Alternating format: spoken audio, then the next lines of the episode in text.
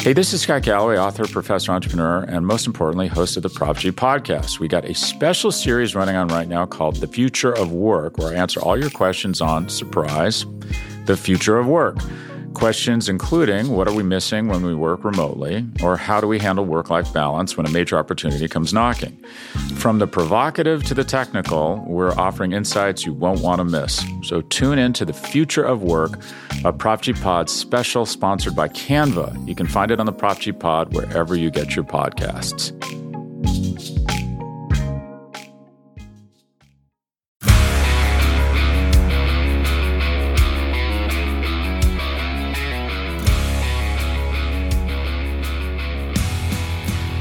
Welcome to the Daily Hammer, your daily news source when it comes to the Atlanta Braves, is part of the Battery Power Podcast Network. My name is Sean Coleman. Hope wherever you are and wherever you are listening, you are having a great start to your Tuesday. Of course, you can find the Daily Hammer, the Battery Power Podcast, the Road to Atlanta Podcast, and the podcast to be named later, all at Battery Power dot com, at Battery Power S B N, across all forms of social media, and free on all podcast platforms. Wherever you choose to listen to your podcast, that's where we'll be for free. Just hit that subscribe button, and you'll get the latest content when it's available, and we typically will have new content available daily when it comes to the Battery Podcast Network. My name's Sean Cole. You can find me at Stats S A C on Twitter. When it comes to the Braves, here's the latest from Atlanta. And if you're waking up this morning hoping that the spectacular performance from the Braves would have led to Monday Atlanta being able to clinch its fifth straight N L East division title,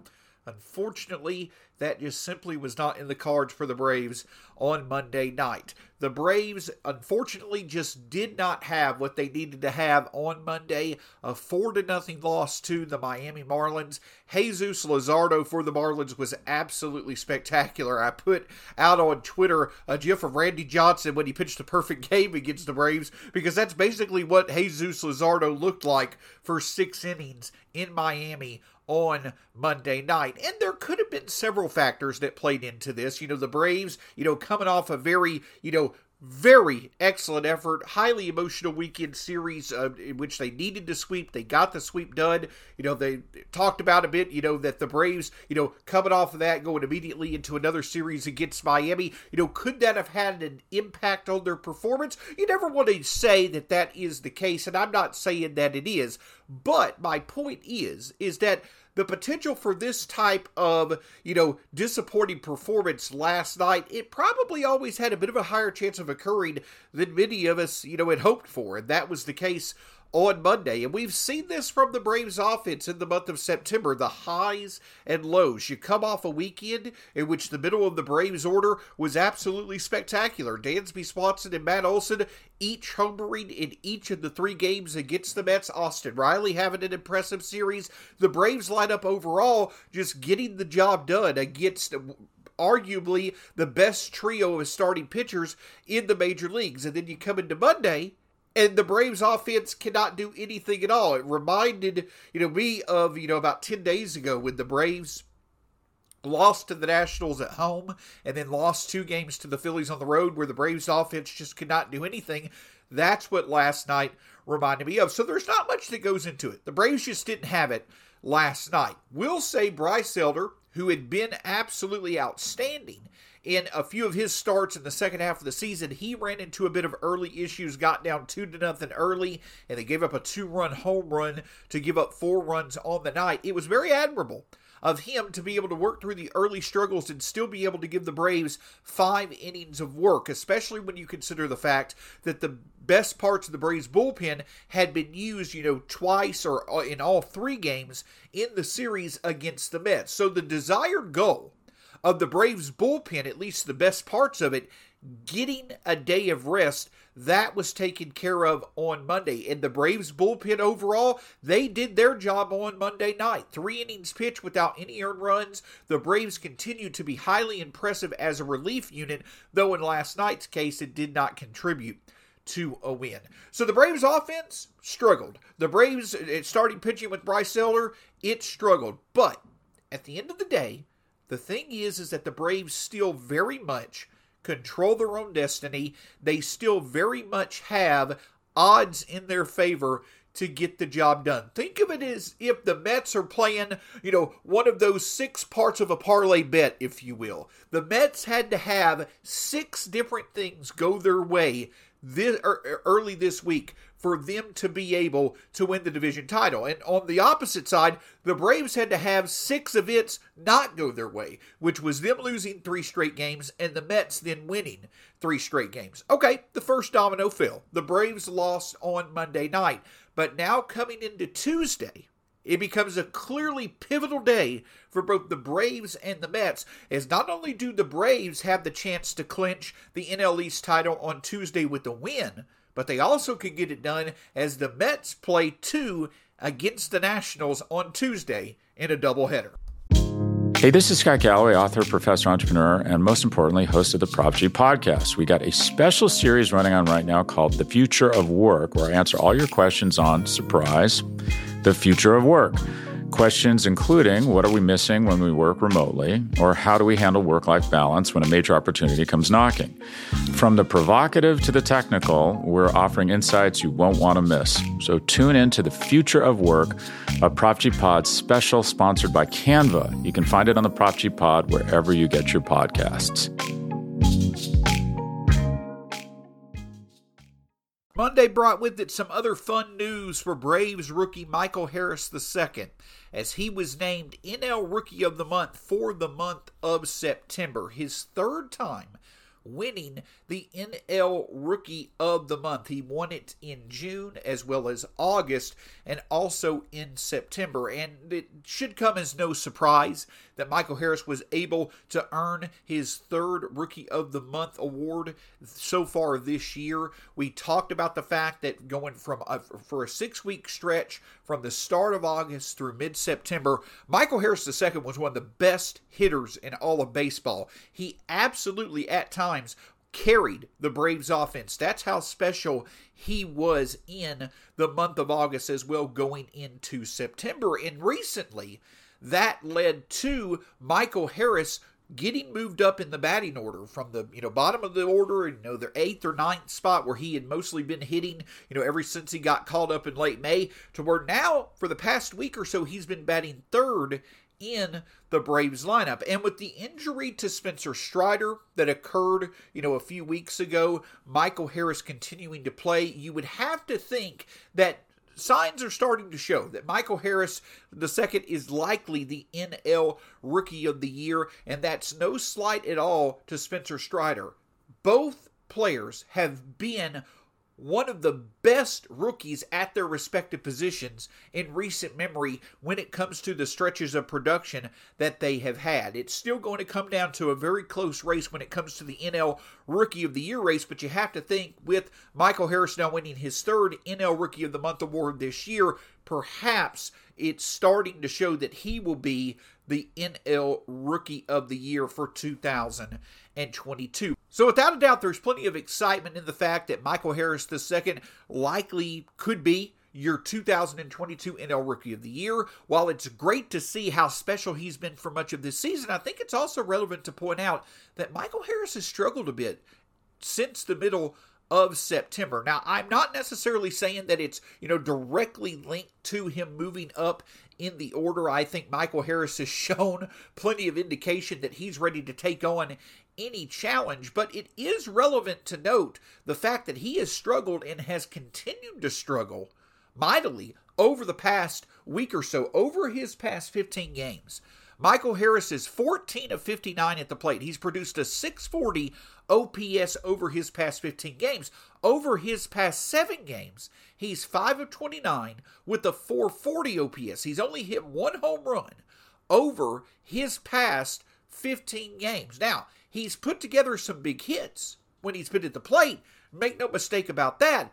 But it's clear that Harris has dropped off a bit. It was always expected that he likely was going to regress a bit from the level that he played at it from early August through mid-September. But it's also clear now that he right now is struggling at the plate. So what could that mean for his placement in the lineup?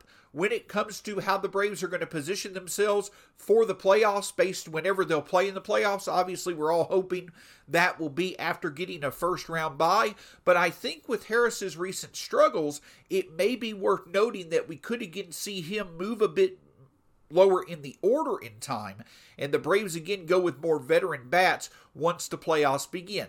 Not in any way, shape, or form saying that's going to be the case. Just saying that if you look at Harris's struggles and the fact that you've got other hitters like Matt Olson and Dansby Swanson, Austin Riley, all starting to heat up, perhaps the Braves go back to the way that their order was for much of the season, and Harris will be able to produce like crazy as he's done for much of the year towards the bottom of the order. That at least will be an interesting narrative to watch over the next few days and also heading into the playoffs. But the big key today is the Braves again control their own destiny for the next two days. That's correct. Again, I talked about the fact it's kind of like a six-part parlay bet for the Braves and the Mets. The Braves have to have six things not go their way, while the Mets have to have six things go their way for this not to result in the Braves getting a fifth straight division title. Well, three of those events occur today. The Mets will be facing off against the Nationals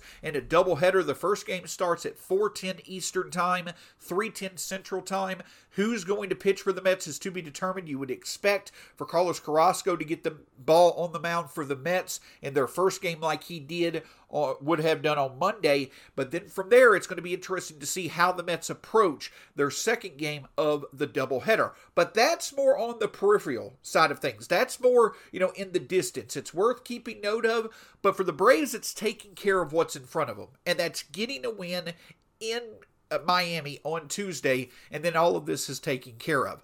On the mound for the Marlins will be left-hander Braxton Garrett. Now, he's not someone that the Braves have seen often, but they have seen him twice over the past three seasons. And the thing about Garrett is this, is that he's had some pretty decent success against the Braves. He has a three E R A over two game appearances against the Braves in his career, including one back in mid-August where he actually lost as the Braves won that game three to one. But the key, the key point of those numbers that Garrett has produced against the Braves in nine overall all total innings, Braxton Garrett has walked nine hitters in those nine innings against the Braves. He has a one point nine whip. He has nearly a two whip against the Braves in his two outings. He also has only struck out four batters. The point that I'm getting at is, is that Garrett has shown the tendency to allow for the Braves to create opportunities to score. Atlanta just has not had that much success so far doing it. So that's one big key coming into this game, whether it be, be a walks, whether it be, you know, the, the Braves being able to make good contact early on. Atlanta is likely going to have their chances. They likely are going to find themselves with opportunities to either draw walks or make good contact to hopefully get some runs going early to support Jake Odorizzi. That's going to be a big key in this game for the Braves. Can they work the count against Garrett, get some walks, get into some favorable counts to where they then can allow for Garrett to have to throw strikes? And as the numbers show, he's not been that successful at missing bats. Can the Braves work their plate appearances into favorable situations and take advantage of them early? That's going to be a big key for Atlanta, because on the flip side of things, the Braves are going to need to score early more than likely to overcome recent struggles of Jake Odorizzi. We know that he was absolutely abysmal two starts ago in Philadelphia. We know that he definitely was not on his, the top of his game against the Nationals. And what really has hurt Odorizzi is either he's allowed too many walks or he's allowed too many home runs in his outings. And of course, against the Phillies, it was it was both. It was allowing too many base runners, but also then allowing for too hard of contact. But that's the key for Jake Odorizzi, is that over his past th- four, over his past five starts, or excuse me, in three of his past four starts, Odorizzi has allowed three or more walks. He also has given up eight home runs over his past six starts, over his past eight starts, excuse me.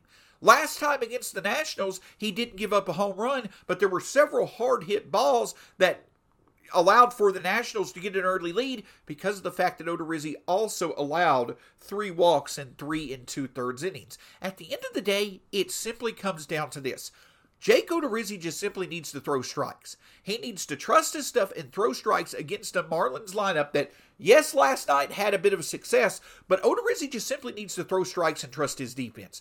This is the type of game. The Braves have consistently set up these type of games to trust their offense and to trust that if their pitchers can throw strikes, the Braves will be able to get enough outs that they'll limit the opposition's ability to score, and that their offense will be able to eventually take over. That's what the Braves are trusting again tonight, and the job for Jake Odorizzi to do is to trust that his defense will be able to get the job done by throwing strikes, limiting walks, and keeping the ball in the ballpark. That should be a bit easier this time around against this Marlins lineup than like a lineup against, say, the Phillies, but as his last outing showed against the Nationals, if Odorizzi can't find the strike zone, it doesn't matter what level of talent the opposing lineup has. Their major league hitters, they're still going to be able to capitalize if the pitcher cannot throw strikes or not locate his pitches. And if Odorizzi runs into early trouble, don't be surprised if the Braves have an early hook,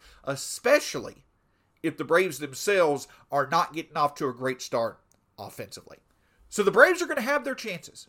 They likely are going to find themselves in good situations to strike early and get an early lead. And then from there, you hope that Odorizzi may be able to put together, you know, four or five innings, go through the lineup twice or so against the Marlins, give the bullpen then the ability to get the job done. Because once the game gets into the bullpen, you have to feel confident that the Braves, especially wanting to make up for last night, that the Braves' offense and their bullpen once again will be the deciding factors and what hopefully will be a win in a fifth straight N L East division title. And we'll have all the coverage here for you on the Daily Hammer, part of the Battery Battery Power Podcast Network. You can find the Daily Hammer, the Battery Power Podcast, Road to Atlanta Podcast, and Podcast to be named later, all at battery power dot com, at battery power S B N, and free on all podcast platforms. Wherever you choose to listen, that's where we'll be for free. Just hit that subscribe button. My name's Sean Coleman. Pleasure to be with you as always. Go Braves! Hopefully the next time we'll talk, we'll be discussing the Braves as the N L East champions for the fifth straight time. We'll talk to you soon here on the Daily Hammer.